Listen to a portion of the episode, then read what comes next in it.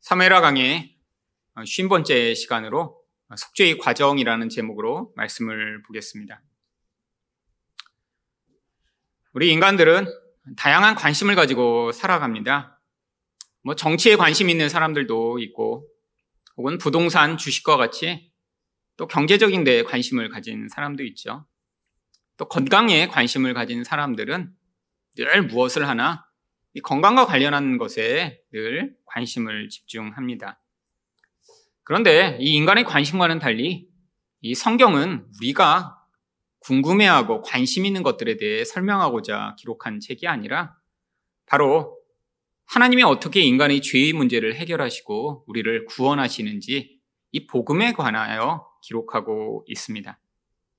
특히 구약 성경이 인간들의 이야기를 담고 있는 이런 이야기가 담겨 있기 때문에 많은 사람들이 이 구약 성경을 읽으며 우리가 관심 있는 것에 대해 성경이 어떻게 답을 하고 있는지 찾아내고자 하는데 성경을 그렇게 읽으면 반드시 실패합니다. 우리 관점으로 성경을 읽다 보니까 오늘 본문과 같이 우리가 관심이 있지 않거나 혹은 우리 일상에서 경험할 수 없는 어떤 문제들이 나타나면 해석이 불가능한 경우들이 생기는 것이죠. 오늘 본문도 복음의 관점에서 읽으면 어렵지 않은 본문인데 많은 사람들이 이것을 복음이 아닌 자기 관심사에 따라 읽다가 이 본문을 잘못 해석하는 경우들이 많이 있었습니다. 도대체 이것에 나온 이렇게 사울이 이전에 잘못한 것에 대해 왜 그 후손이 이렇게 죽임을 당해야 하며 또 이 사울의 첩이었던 리스바가 그 시체를 이렇게 들짐승으로부터 지키고자 했던 이 일이 어떻게 하나님의 복을 가져오게 되었는지. 사실 이 이야기 가운데는 도대체 어떻게 죄가 속함을 받는지에 대한 이 속죄의 이야기가 담겨 있는 것입니다. 그렇다면 어떤 과정으로 속죄가 이루어지나요? 첫 번째로 언약 파괴로 인한 저주를 인정해야 합니다. 1절 상반절입니다. 다윗의 시대에 해를 거듭하여 3년 기근이 있으므로 다윗 때에 갑자기 기근이 3년이나 연속으로 닥칩니다. 그런데 이 이스라엘은 이 한국처럼 뭐 비가 자주 내리거나 혹은 이렇게 장마철이 있어서 비가 많이 오는 그런 곳이 아닙니다. 아, 물론 우기와 건기가 있어서 우기 때에는 비가 좀 내리지만 거의 대부분 1년 아, 내내 아주 건조한 기후죠. 그렇기 때문에 이스라엘은 바로 밤사이에 내리는 이 이슬로 말미암아 이 농작물이 자랄 수 있었습니다. 그런데 이 이슬마저 맺히지 않는 그런 기근이 3년이나 계속된 것입니다. 농작물은 다 말라 죽고요. 또 이런 풀에 의존해 살아가는 들짐승과 또 가축들도 다 죽을 수밖에 없는 그런 상황이 됐죠.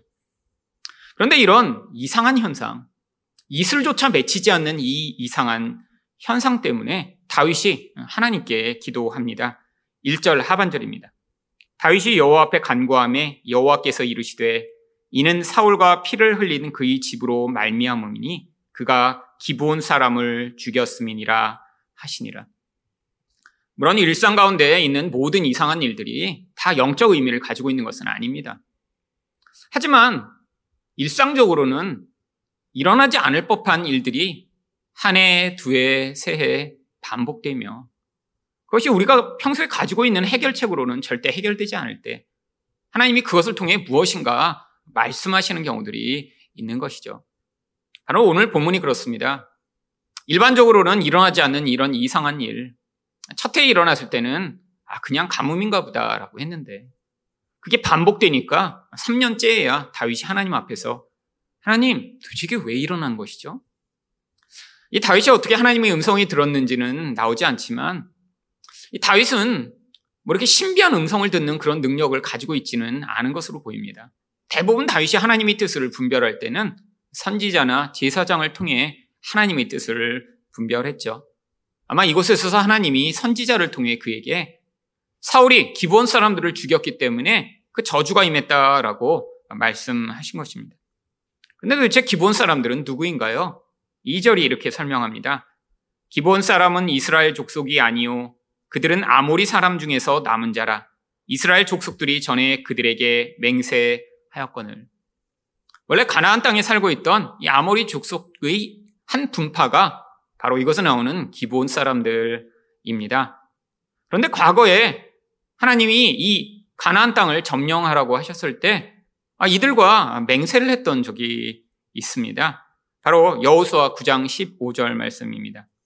여호수아가 곧 그들과 화친하여 그들을 살리리라는 조약을 맺고 회중 족장들이 그들에게 맹세하더라. 원래 하나님은 이 모든 가나안 백성들을 다 멸하라고 명령하셨죠. 그런데 이 이스라엘 백성이 얼마나 강력한지 미리 알았던 바로 이 기본 사람들은 자신들이 먼 곳에 살고 있는 그런 족속인 것처럼 행색과 모든 것을 준비한 뒤에 거짓말을 했습니다. 우리는 멀리 있는 족속인데. 근데 당신들이 이렇게 얼마나 위대하고 강한지 알고 미리 화친하기 위해 왔습니다. 집에서부터 이렇게 출발해서 왔더니 너무 멀어서 옷도 다 해지고 아, 우리가 집에서 들고 왔던 음식도 다 이렇게 곰팡이가 필 정도로 우리가 멀리 살아요. 아, 사람들이 그래서 야, 이 멀리서도 다 우리를 알아주네. 뿌듯한 마음에 당장에 약속을 했던 것입니다. 근데 알고 보니까 바로 가나안 땅에 원래부터 살고 있던 족속이었죠. 아니 죽이지 않기로 약속을 했으니까 죽이지 못합니다. 그런데 이 약속은 단순한 약속이 아니에요. 민족과 민족 사이에 바로 이스라엘 백성들은 하나님을 대신하여 맺은 언약이었던 것입니다. 여러분, 이 언약이라는 것은 생명을 담보로 하는 그런 약속입니다. 단순히 누구한테 아, 내가 이렇게 할게 이야기하는 그런 종류의 약속이 아니라 어기면 죽임을 당할 것에 대한 그런 전제가 깔려 있는 것이고요. 그래서 반드시 이 언약식을 할 때는 이것을 지킬 때 서로가 서로에게 어떤 일을 해야 되는지를 맹세하고 또한 이것을 어기면 저주가 임할 것임을 바로 짐승을 반으로 쪼개서 그 쪼개진 짐승 사이를 언약 대상자 둘이 손을 붙잡고 걸어가며 우리가 이것을 어기면 이 쪼개진 짐승처럼 죽임을 당할 것입니다를 선포하며 맺는 생명을 건 약속인 것입니다. 아, 그러고 났더니 어떻게 할 수가 없어서 결국 그들을 다 노예로 삼았습니다. 여호수아 9장 27절입니다. 그날의 여호수아가 그들을 여호와께서 택하신 곳에서 회중을 위하여 여호와의 제단을 위하여 나무를 패며 물을 길는 자들로 삼았더니 오늘까지 이르니라. 이게 근데 수백 년 전 일이죠. 이 다윗 시대로부터 벌써 오래전에 일어났던 일인데, 아, 이렇게 그들이 뭐 성막을 위해 봉사하고 아, 이런 허드렛 일을 하는 사람들이 되었다가 이제는 점차 그들이 이스라엘 백성들에게 섞이기 시작했고요. 또 그들 가운데는 이 이스라엘 백성들이 살고 있는 그 지역에 마을을 이루고 모여서 사는 그런 사람들이 되었습니다. 바로 사울 때 그런 일이 있었던 것이죠. 바로 이스라엘 곳곳에 이 기본 사람들이 모여 사는 마을들이 생겼고요. 바로 이 사울이 그들을 집단적으로 학살했던 것입니다. 바로 이 사울이 그들을 죽였던 이야기가 2절 하반절에 나옵니다. 사울이 이스라엘과 유다 족속을 위하여 열심히 있으므로 그들을 죽이고자 하였더라. 아, 성경은 마치 이 사울이 이스라엘 백성을 위해 이 모든 것을 한 것처럼 기록하고 있지만 이것은 표면적인 이유고요. 진짜 이유는 사실 성경에 감춰 있습니다. 이 기본 사람들이 이렇게 벌써 몇백 년째 같이 살고 있었는데 왜 갑자기 그들을 이렇게 죽인 것일까요? 바로 이 사울의 욕심 때문이었습니다. 원래 왕이 되면 그 왕이 된 그 사람의 친인척, 가까운 사람들이 모든 권력의 핵심을 장악하게 되어 있습니다. 뭐 옛날만 그런가요? 지금도 그렇죠. 다 아는 사람이 다 한 자리씩 해먹기 마련이죠. 근데 고대에는 아주 노골적이었어요. 바로 이 사울은 베냐민 지파 출신입니다. 자기가 왕이 되고 나자 자기 지파 사람들인 이 베냐민 사람들에게 바로 다 하나씩 관직을 주었던 거예요. 그런데 그렇게 사람들에게 어떤 권력을 주기 위해서 꼭 필요한 일이 있습니다. 권력과 함께 항상 뭐가 약속돼야죠? 돈이요. 경제적 그런 기반이 약속되어죠. 바로 그래서 당시의 경제적 기반이었던 땅을 그들에게 분배를 해 주었는데 아, 그 이야기가 사무엘상 22장 7절에 나옵니다. 사울이 곁에 선 신하들에게 이르되 너희 베냐민 사람들아 들으라 이세이 아들이 너희에게 각기 밭과 포도원을 주며 너희를 천부장 백부장을 삼겠느냐? 아니면 자기가 그렇게 했다는 거예요. 내가 너희를 이렇게 땅도 주고 포도원도 줬잖아. 내가 너희를 백부장도 삼고 천부장도 삼아줬잖아. 근데 왜 이 다윗한테 충성하듯이 왜 나한테 이 다윗을 고발하지 않아? 라고 사람들을 닥달하는 거죠. 여러분, 근데 문제가 있었습니다. 바로 이렇게 땅을 나눠줘야 되는데 특별히 이 기본 사람들이 바로 베냐민 지파 사람들이 살고 있던 그 지역에 많이 살고 있었던 것입니다. 여호수아 21장 17절을 보시면 또 베냐민 지파 중에는 기본과 그 목초지와 게바와 그 목초지와 아니, 신기하게도 바로 이 베냐민 사람들이 살고 있는 곳에 기본 사람들이 살면서 땅을 차지하고 있으니까 바로 이 베냐민 사람들에게 권력을 이양하면서 그들에게 땅을 주려고 보니까 베냐민 사람들이 필요한 그 땅이 이 기본 사람들이 차지하고 있는 거예요. 그래서 그들을 죽이기 시작했던 것입니다. 여러분, 그런데 이것보다 더 감추어진 아주 사울의 근원 안에서 아무에게도 드러내지 않은 다른 이유가 존재합니다. 여러분, 성경은 이 사울이 베냐민 출신이라고만 이야기하는 것 같은데 성경이 다른 곳에서는 이 사울이 어떤 출신인지 그 선대부터 다 족보를 기록하고 있습니다. 역대상 8장 29절과 33절을 보시면 기본의 조상 여이엘은 기본에 거주하였더니 그리고 33절로 넘어가 그 후손이 이어지다 보니까 넬은 기스를 낳고 기스는 사울을 낳고 여러분 사울이 순수 베냐민 자손의 혈통이 아니라 아, 그 대를 거슬러 올라가다 보니까 그 맨 위에는 누가 있어요? 사실은 기부원 족속으로부터 이 사울이 출생한 것입니다. 출생의 비밀이죠. 여러분, 이 기본 사람들이 이 베냐민 지파가 거주하는 곳에 같이 살면서 아마 서로 통원했던 그런 일들이 벌어졌고요. 일부 가운데는 바로 이 베냐민 지파에 소속돼 그 이후에는 베냐민 지파인 것처럼 살아갔던 사람들이 있었던 것이죠. 그런데 추적해 보니까 바로 이 사울도 바로 그 기본 사람들이 후손이었던 것입니다. 여러분 사울이 몰랐을까요? 아니요. 옛날에는 자기 족보가 굉장히 중요했죠. 자기 혈통이 아주 아주 중요했죠. 근데 원래 이스라엘 사람들이 타민족에 대해 아주 배타적인 민족이 아닙니다.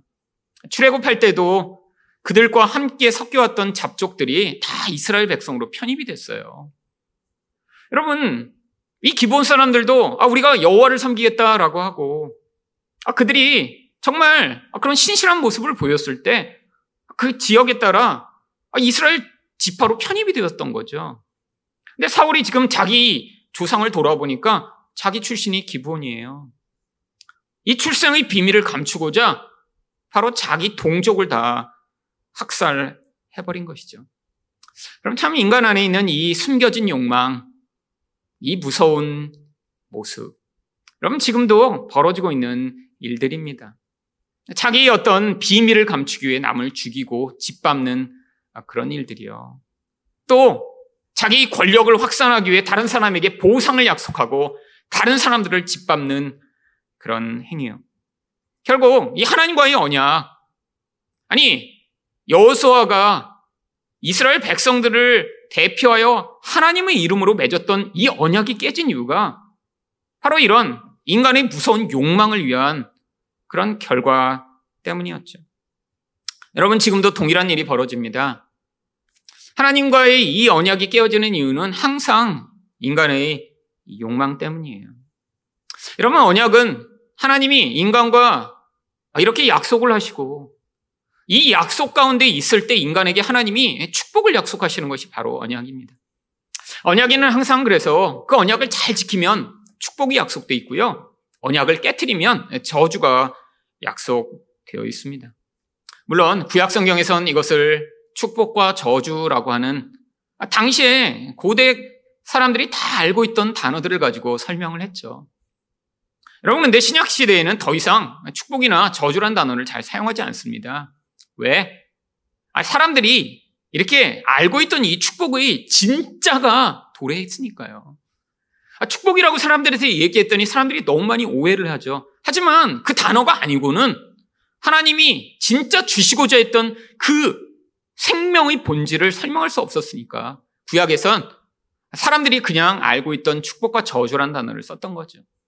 여러분 그런데 이 인간이 이렇게 복과 저주가 갈리게 되는 아니 생명과 죽음이 갈라지게 되는 이 근원이 어디에서 시작되었나요?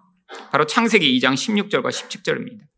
여호와 하나님이 그 사람에게 명하여 이르시되 동산 각종 나무의 열매는 내가 이무려 먹되 선악을 알게 하는 나무의 열매는 먹지 말라. 내가 먹는 날에는 반드시 죽으리라. 하나님과 약속한 거예요. 언약을 맺은 것이죠.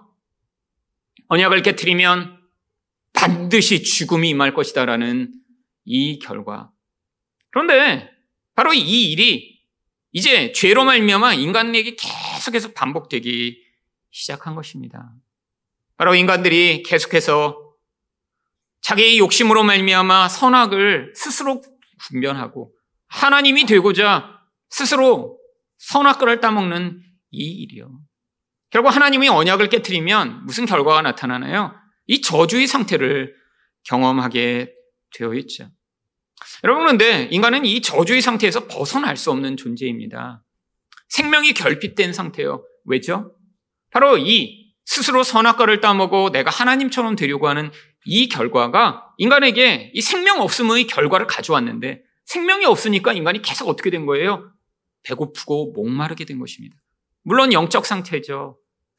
여러분 밥을 안 먹고 물을 안 마시면 뭐 하루 이틀을 견디기 쉽지 않습니다. 그런데 이 영적으로 우리 안에 이 목마름, 어떤 것으로도 채워질 수 없는 이 목마름이 생기면서 인간은 끊임없는 이 욕심으로 말미암는 고통에 시달리게 된 것이죠. 바로 이 인간의 상태를 그래서 골로새서 3장 5절은 그러므로 땅에 있는 지체를 죽이라 곧 음란과 부정과 사욕과 악한 정욕과 탐심이니 탐심은 우상 숭배니라. 바로 인간이 이 탐심으로 말미암아 하나님과의 관계가 깨질 수밖에 없는 이 우상 숭배의 상태로 살아가게 되었다라는 것을 성경이 이야기하고 있습니다. 이게 바로 우리 본질이죠. 옛사람의 본질이요. 여러분, 우리들은 우리 삶에서 이 옛사람이 만드는 결과들을 그래서 삶에서 매일매일 경험하고 살아갑니다. 여기 나온 대로 음란 때문에 고민하고 늘 부정직한 것들을 생각하며 개인적인 욕심으로 말미암아 고통하고 악한 정욕이 우리 안에 계속해서 일어나며 하나님이 우리에게 주신 것들로 만족하지 못하고 끊임없는 욕심으로 말미암아 계속해서 영적 문제를 일으키는 우리 모습이요. 아니 우리 안에서 관계가 깨어지는 모든 결과들도 항상 뭐 때문에 벌어지나요? 바로 우리 안에 있는 이 욕심 때문입니다. 욕심 때문에 다른 사람을 미워하는 거예요. 욕심 때문에 다른 사람을 깔보는 거예요. 욕심 때문에 교만하게 되는 것이고요. 욕심 때문에 열등감과 우월감에 시달리게 되는 것이죠. 여러분 그런데 예수 믿었다고 하나님이 우리 안에 있는 이 모든 더럽고 추한 마음, 죄가 만들어낸 이 저주의 상태로부터 당장 구원하시지 않습니다. 아, 물론 구원이 시작됐죠. 그런데 이렇게 시작된 구원이 왜 이렇게 인생 내내 계속해서 아주 천천히 일어나는 것처럼 벌어지는 것일까요? 바로 우리 안에서 이 죄가 만들어낸 저주의 상태가 무엇임을 우리가 깨달아 하나님, 하나님만이 우리를 이 저주로부터 구원하실 수 있는 분이십니다라는 고백을 이끌어내시고자 바로 우리 인생 가운데 이 저주스러운 삶과 같은 과정들을 경험케 하시는 것이죠. 여러분, 만약에 하나님이 우리를 내가 예수 믿는다라고 고백하는 순간에 우리를 정말 예수님처럼 바꾸어 놓으신다면, 막 우리 인생 가운데는 굉장히 편하겠죠. 마음에서 벌어지는 그 우울함, 슬픔, 고통, 불만족, 불행이 다 사라져 버릴 테니까요. 여러분, 그런데 하나님이 왜 이런 불안전하고 불만족하며 고통 많은 인생 가운데 살게 하시는 것인가요? 바로 이 모든 저주스러운 상태가 우리 죄악으로 말미암은 결과임을 우리가 고백하는 그 자리에 서도록이요. 우리는 늘 다른 사람의 죄악에는 아주 민감합니다. 쉽게 찾아낼 수 있어요. 여러분, 여러분 가장 가까운 사람의 문제점과 죄악을 이야기하라고 하면 사실 막 고민하셔야 돼요. 아, 내 남편이 무슨 약점이 있더라? 제가 기도 좀 해보고 와서 말씀드리겠습니다. 이런 사람 없어요. 그냥 팍 튀어나와요. 팍 튀어나와요. 그냥 뚝 누르면 뚜두두두두두 튀어나오죠. 예전에 한 부부가 와서 서로 못 살겠다고 그러더라고요. 그래서 뭐가 그렇게 서로 못 살겠냐. 그래서 그들이 막 이런저런 얘기를 해요. 근데 여러분 한 명이 얘기하면 다른 사람이 아 맞아 그게 저희 나의 죄야 이렇게 얘기하는 경우 어디 있어요? 그러니까 이게 대화가 진행이 안 되는 거예요. 한 사람이 뭐라 그랬더니 아 그럼 너가 그래서 그렇잖아. 자꾸 옆에서 이렇게 끼어들어서 안 되겠다.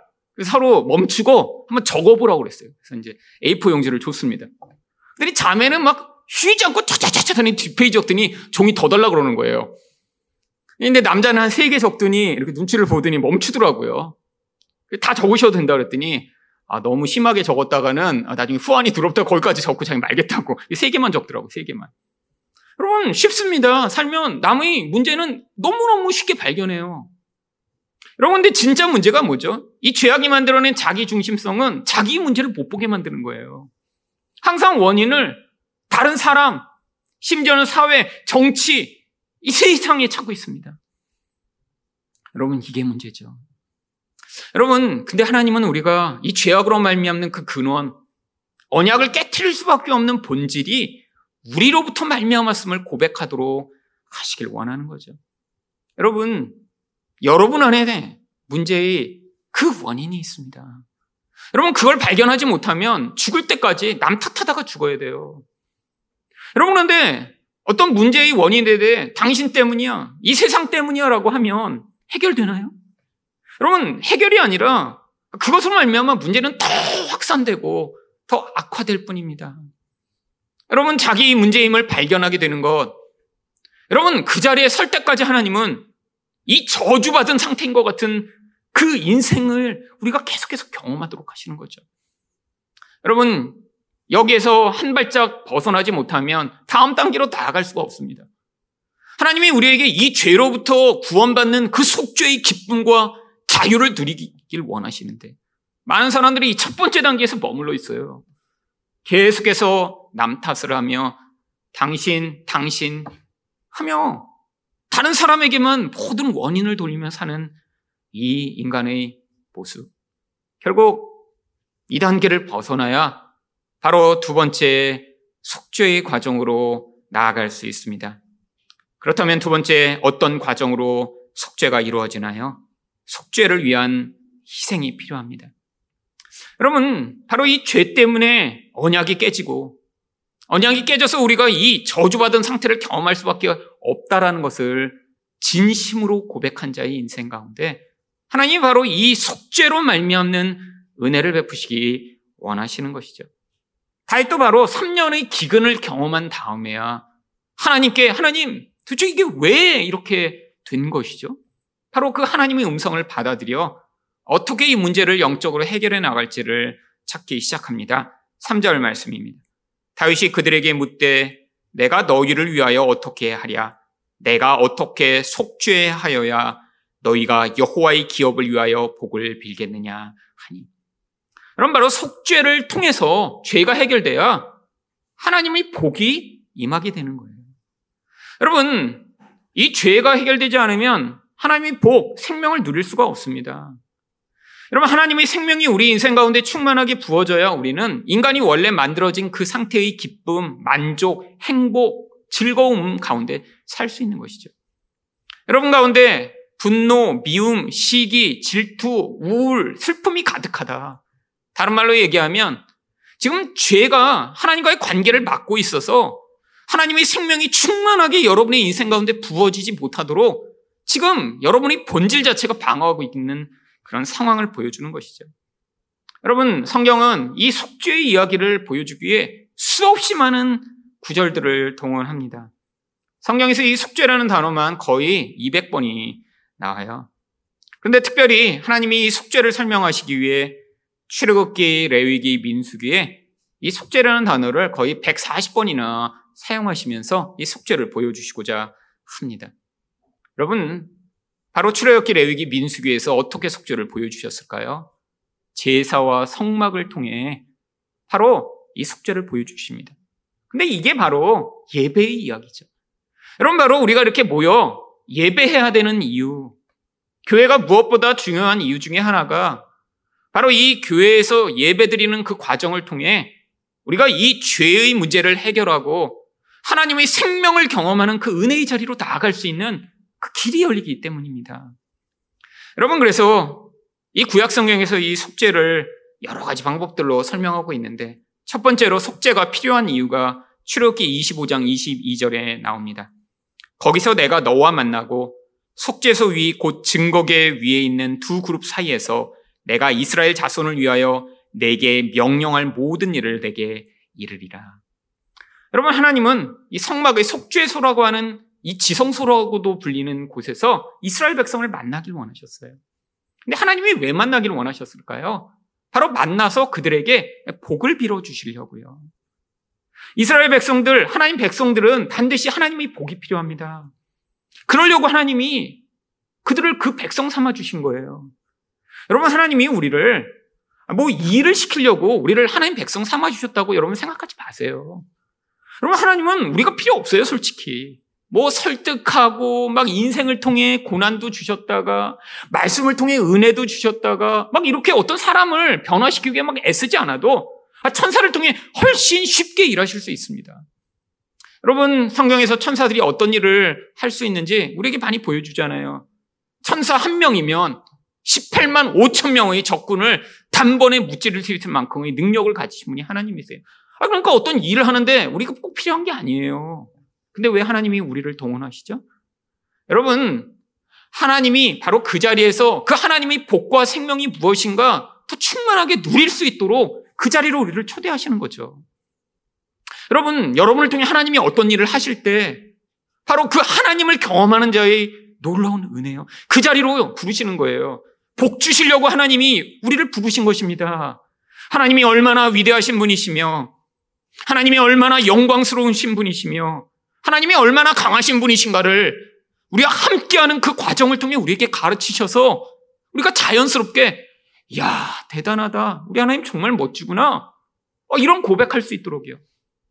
여러분 아니 그냥 몇년 아, 그렇게 세상에서 권력을 잡은 사람들과 함께 일한 것도 정말 평생의 자랑이 되는 그런 세상인데 아니 대통령이 누군가 불러서 1년, 아, 2년 장관하라고 했던 그걸로 평생 죽을 때까지 장관 1, 2년 한 걸로 김 장관, 이 장관 이렇게 살다가 죽는 게 인생인데 그 영광스러운 하나님의 부름을 받아 하나님이 누구신가 경험하는 그 놀라운 자리가 바로 이 성경이 얘기하는 복을 누리는 자리죠.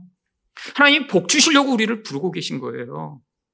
여러분, 그런데 이 복을 누리기 위해 반드시 필요한 것이 무엇인가요? 속죄입니다.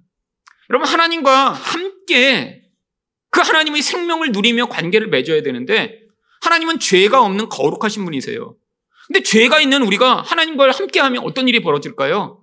이 거룩함이 죄를 불태워 버립니다. 이걸 성경은 진노라고 표현하죠. 여러분 성경이 진노라고 표현하는 이거는 하나님이 화내신다는 의미가 아니에요. 하나님은 죄가 없는 거룩한 본질인데 그 본질과 다른 존재가 하나님에게 접근하면 하나님이 그 다른 존재를 불태워서 하나님 자신이 죄로 말미암아 오염되지 않도록 하는 반응이 바로 성경이 진노라고 얘기하죠. 그래서 반드시 하나님이 이 하나님이 복을 누리는 자리로 오기 위해서는 피를 통한 속죄를 요구하고 계십니다. 레위기 4장 20절을 보시면 그 송아지를 속죄제의 수송아지에게 한 것 같이 할지며 제사장이 그곳으로 회중을 위하여 속죄한즉 그들이 사함을 받으리라. 여러분 반드시 속죄가 있어야 그래야 죄가 해결돼야 하나님의 복을 누리는 자리가 가능한데 그런데 이 속죄가 반드시 피로만 가능합니다. 하나님이 정하신 법이에요. 왜요? 앞으로 이 피의 제사를 통해서 이 인간을 하나님이 그 죄로부터 자유케 하실 일을 미리 하나님이 율법으로 정해 놓으신 것이죠. 그래서 레위기 5장 6절을 보시면 그 잘못으로 알미암아 여호와께 속죄제를 드리되 양 떼의 암컷 어린 양이나 염소를 끌어다가 속죄제를 드릴 것이며 제사장은 그의 허물을 위하여 속죄할지니라. 여러분 하나님 앞에서 지은 죄는 반드시 죽음으로만 대가를 치르도록 되어 있습니다. 처음에 말씀드렸잖아요. 언약을 맺었는데 언약을 깨뜨리면 어떻게 된다고요? 짐승을 반으로 쪼개서 나눠 죽이듯이 인간이 죽을 수밖에 없는 것이라고요. 그러니까 피의 대가가 필요한 것입니다. 그래서 이 기본 사람들이 5절과 6절에서 이 사울이 행했던 죄악에 대한 그런 적절한 속죄의 보상을 요구합니다. 그들이 왕께 아뢰되 우리를 학살하였고 또 우리를 멸하여 이스라엘 영토 내에 머물지 못하게 하려고 모해한 사람의 자손 일곱 사람을 우리에게 내주소서 여호와께서 택하신 사울의 고을 기부하여서 우리가 그들을 여호와 앞에서 목매어 달겠나이다. 여러분 현대의 관점에서 보면 납득이 불가능한 것입니다. 과거에 예를 들면 아버지가 잘못했는데 그 자손과 친척을 대신 죽인다고 문제가 해결되나요? 여러분 지금은 이런 일이 없습니다. 근데 고대에는 사실은 이런 기준이 있었어요. 왜냐하면 이 저주라는 것이 회복되기 위해서는 바로 이 저주가 내린 것에 합당한 피의 제사가 드려지고 그 저주가 그 희생을 치르는 자들에게 전가되어야 한다는 개념이 사람들에게 있었기 때문이죠. 여러분, 그런데 사울이 행했던 것에 비해서는 아주 합당한 요구입니다. 사울은 수백, 수천 명을 죽였거든요. 근데 몇 명을 요구해요? 일곱 명이요. 아, 대표만 요구하는 거예요. 아니, 우리가 진짜 죽이고 싶은 거는 아, 우리가 다 죽임을 당한 대로 내 아버지, 내 형, 내 동생 이렇게 다 죽었는데 근데 그 똑같은 대가를 요구할 수는 없는 거예요. 대신 일곱 명만 주세요. 그들이 우리가 이렇게 죽었던 전부를 대신하듯이 우리가 인정하겠습니다. 완전수를 요구한 거죠. 여러분, 근데 이게 성경의 법에서도 합당합니다. 레위기 24장 20절을 보시면 상처에는 상처로 눈에는 눈으로 이에는 이로 갚을지라 남에게 상해를 입힌 그대로 그에게 그렇게 할 것이며 여러분 다 잘 알고 계시는 눈에는 눈, 이에는 이라고 하는 법이죠. 성경 전체에서 바로 트럼프가 이 구절을 가장 좋아한다고 하더라고요. 눈에는 눈, 이에는 이. 정말 트럼프가 좋아할 만한 구절입니다. 여러분 근데 이게 지금 우리가 좋아하라고 주신 게 아니라 이게 법의 엄중함이라는 거예요. 여러분 근데 또한 사람들이 항상 내가 당한 것만큼만 딱 그렇게 보복하고 싶나요? 누가 나를 이렇게 딱 한 대 때리면 정확한 같은 강도로 나도 그쪽을 이렇게 딱 때리는 게 그러면 우리가 속 시원한 거예요. 아니요, 누가 이렇게 때리면 이렇게 하고 열 대를 때려야지만 속 시원하잖아요. 이게 인간이라 당시에는 누군가 이렇게 툭 치면 자식이 그래 죽여버리는 거예요. 그래서 과도한 보복을 방지하도록 그 정도만 선을 세워놓은 것입니다. 인간의 무서운 죄악 때문이에요.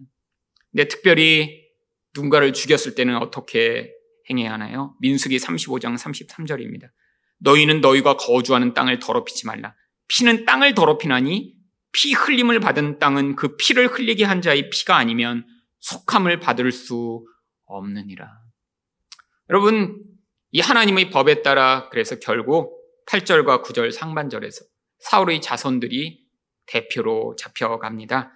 왕이 이에 아야의 딸 이스바에게서 난 자, 곧 사울의 두 아들 알모니와 무비보셋과 여기 무비보셋은 이전에 다윗에게 은혜를 받은 무비보셋이 아니라 다른 무비보셋입니다.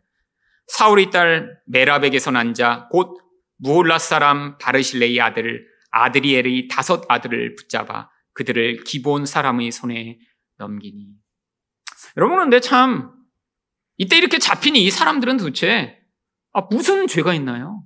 얼마나 억울하겠어요? 자기 할아버지 어쩌면 잘 알지도 못하는 할아버지가 한 잘못 때문에 아, 지금 대신 죽임을 당한 상황이 된 것이죠. 그리고 구절 하반절에서 결국 그들이 사울을 대신하여 죽임을 당합니다. 기본 사람이 그들을 산 위에서 여호와 앞에 목매어 달매 그들 일곱 사람이 동시에 죽으니 죽은 때는 곡식 빼는 첫날 곧 보리를 베기 시작하는 때더라. 여러분 성경에 이렇게 아, 굉장히 이해할 수 없는 이런 이야기를 왜 기록한 것일까요? 바로 이 억울한 죽음처럼 보이는 것, 이것을 통해 바로 인간이 이렇게 언약을 깨뜨려 죄를 지으면 그것에 합당한 피의 제사가 필요하다는 것을 우리에게 가르치고자 이 모든 일들을 허용하신 것이죠. 여러분, 이 죽음을 통한 속죄는 앞으로 있을 그리스도의 죽음을 통한 속죄의 모형이었던 것입니다.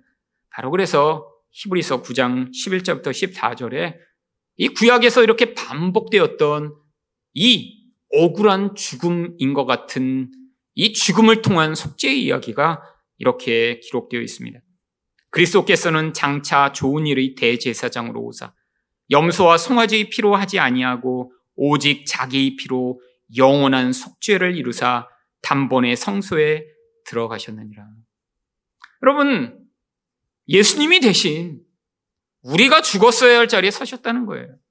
여러분, 언약을 깨뜨린 언약 당사자가 죽어야 됩니다. 아니, 언약 당사자가 아니라면 최소한 그 자식이라도 잡아 죽여야 되는 거예요. 여러분, 그게 이게 원래 하나님의 법이에요. 여러분, 그런데 하나님이 어떻게 하셨어요? 죽어야 될 우리와 우리 자식들이 아니라 하나님 자신이 이 땅에 예수 그리스도로 오셔서 그분이 죽으신 것이죠. 그래서 13절부터 염소와 황소의 피와 및 암송아지의 죄를 부정한 자에게 뿌려 그 육체를 정결하게 하여 거룩하게 하거든.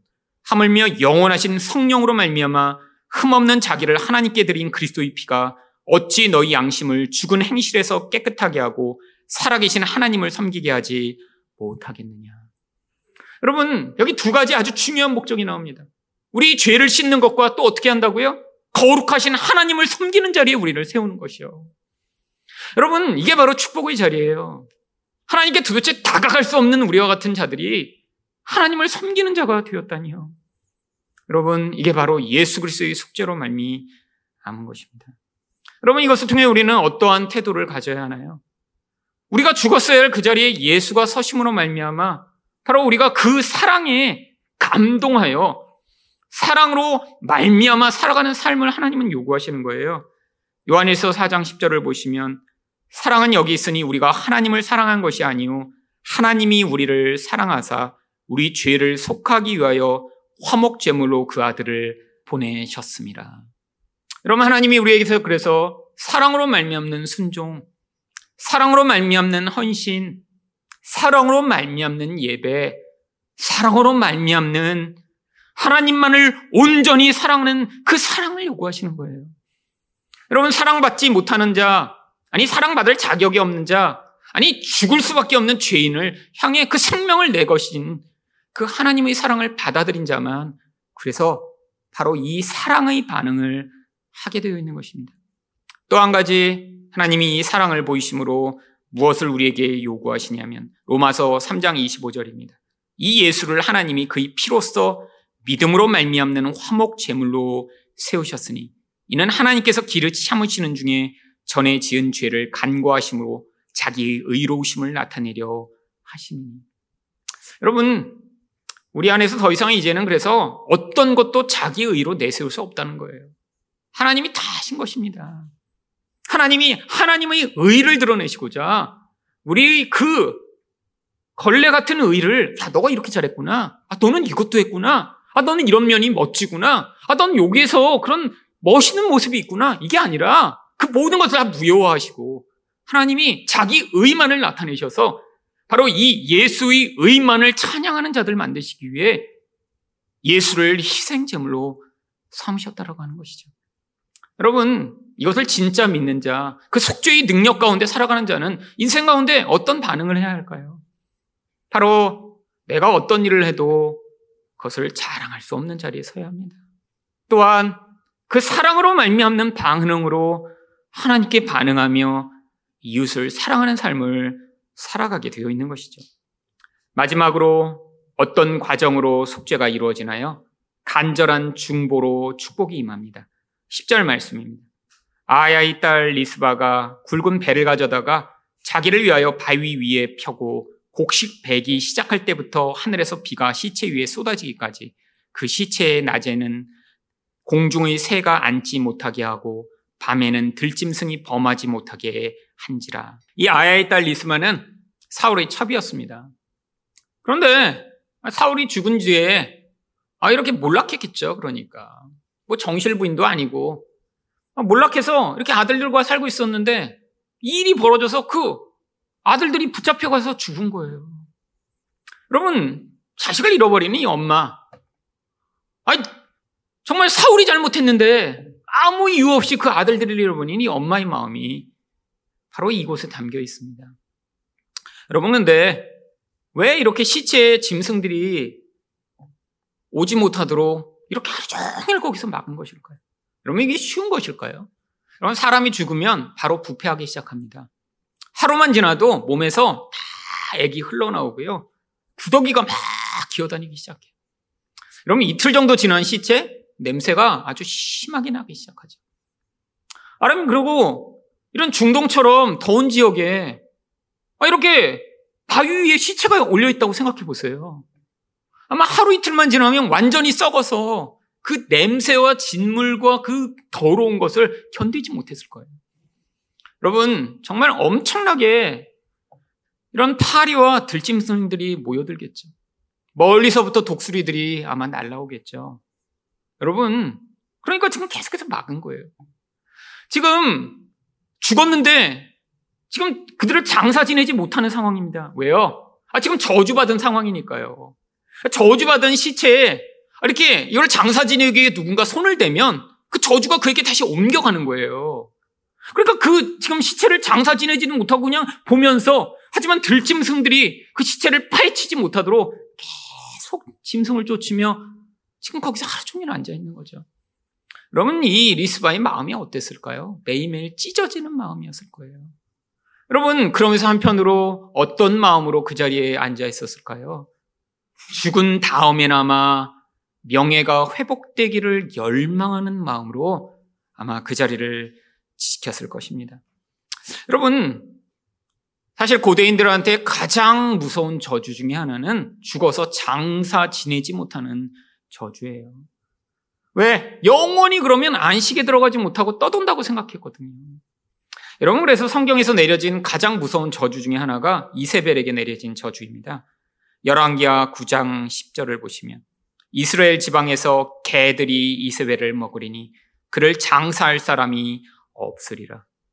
이세벨이 하나님을 대적하는 게 너무 심했더니 선지자가 나타나 얼마나 무서운 심판을 선포하는지 이게 나중에 개들이 너를 다 먹어서 넌 장사도 못 지낼 거야 라는 그런 예언을 선포하죠. 아니 실제 이 예언대로 이세벨이 창문에서 떨어져 죽자 들개들이 와서 그 시체를 다 파먹고요. 나중에는 모든 시체가 다 사라져버렸어요. 이 양손만 남아있었다고 합니다. 여러분, 이게 성경이 이야기하는 무서운 저주의 모습이죠. 근데 이 리스바는 그 저주가 임하기를 원하지 않았던 거예요. 죽은 다음에나마 이 저주에서 회복되기를 열망하는 마음으로 그 저주받은 시체 가운데 계속해서 불침번을 썼던 것이죠.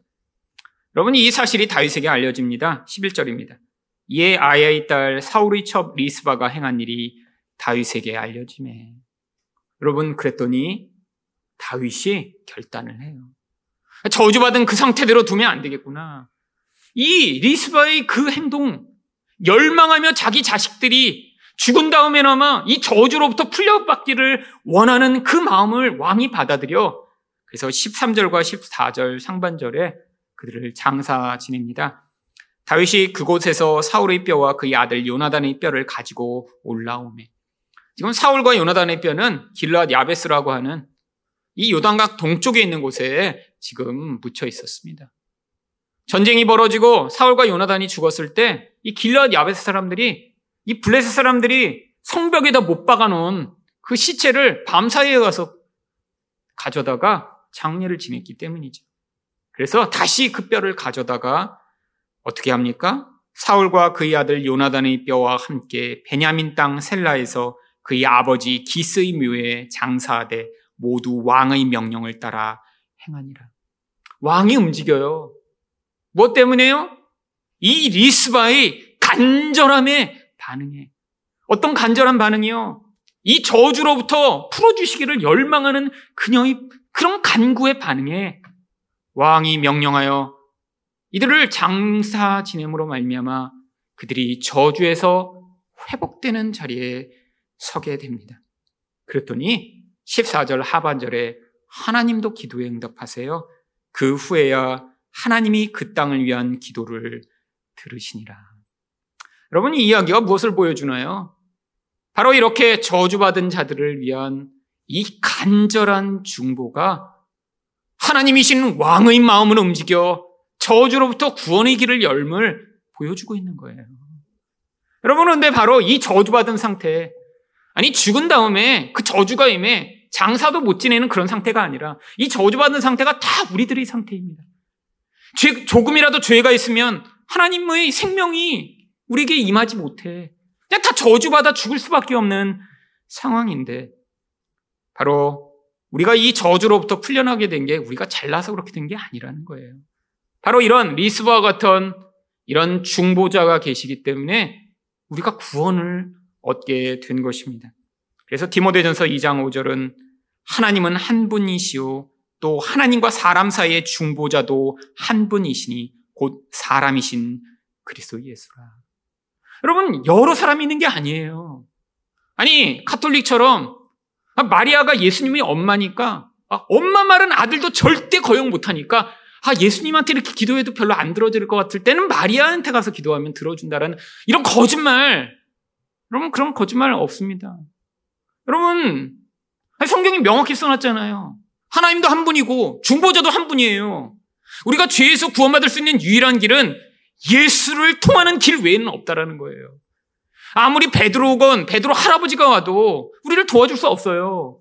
아니 마리아가 예수님의 엄마라 예수님에게 이렇게 힘을 행사하면 어떤 일이 벌어지는 것 아니에요. 어떤 사람도 우리를 도울 자가 없는데 바로 예수가 우리의 도움이 되신다라고 하는 것입니다. 왜? 그분이 사람이 되셔서 이 인간의 연약함과 고통과 죄악이 무엇인가를 그분이 온몸으로 경험하고 가셨기 때문이죠. 여러분, 예수님이 우리를 위해 중보하심으로 하시고자 하는 일이 무엇인가요? 히브리서 9장 15절입니다. 이로 말미암아 그는 새 언약의 중보자시니 이는 첫 언약 때 범한 죄에서 속량하려고 주구사 부르심을 입은 자로 하여금 영원한 기업의 약속을 얻게 하려 하시니라. 여러분 우리에게 영원한 기업의 약속을 주시기 위해 예수님이 죽으시고 살아나시고 중보자가 되신 것입니다. 여러분 정말 이것을 믿으시나요? 저주받은 우리와 같은 자들에게 하나님이 그 영원한 기업을 약속하고 계시니 바로 그 하나님이 약속하시는 그 영원한 기업이 예수 그리스도를 통해서만 주어진다는 사실이요. 그래서 히브리서 4장 14절부터 16절은 바로 이 예수를 믿어 우리가 이제는 어떠한 자리에 서게 되는지를 이렇게 설명합니다. 그러므로 우리에게 큰 대제사장이 계시니 승천하시니 곧 하나님의 아들 예수시라. 우리가 믿는 도리를 굳게 잡을지어다. 다른 거 필요 없다는 거예요. 여러분, 교회 다니고 여러분이 말씀을 연구하고 묵상하고 기도하는 그 모든 본질이 어디에 있어요? 이 예수 붙잡는 일에 있다라는 거예요. 여러분, 이거 외에 다른 것 없습니다. 다른 길이 없어요. 여러분이 얼마나 예수를 견고하게 붙잡는 믿음을 가지냐가 우리 신앙의 전부인 거예요. 매일 새벽 기도하고, 아니, 철야를 하고 하루에 10시간씩 기도하며 성경을 다 암송해도 예수 붙들지 못하면 소용이 없는 거예요. 우리가 열심히 기도하고 말씀도 묵상하며 계속 예배 드리고 충성을 다해야 되는 이유도 아, 내가 이렇게 영적으로 성장한 멋진 사람이 되고자 하는 게 아니에요.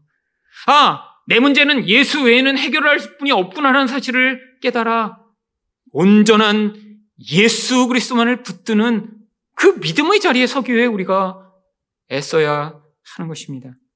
우리가 그렇게 예수를 붙들면 그 예수는 어떻게 하세요? 우리에게 있는 대제사장은 우리의 연약함을 동정하지 못하실 리가 아니요 모든 일에 우리와 똑같이 시험을 받으신 이로되 죄는 없으시니라.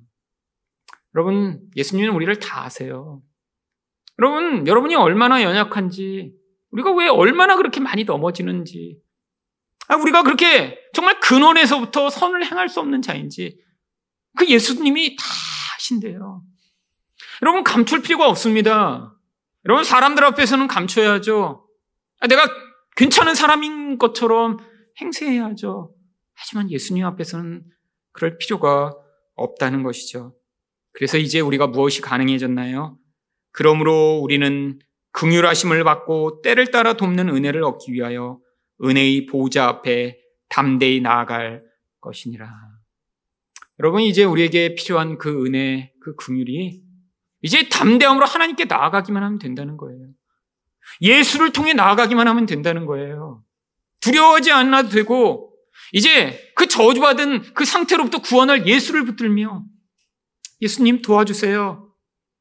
예수님 긍휼히 여겨 주세요.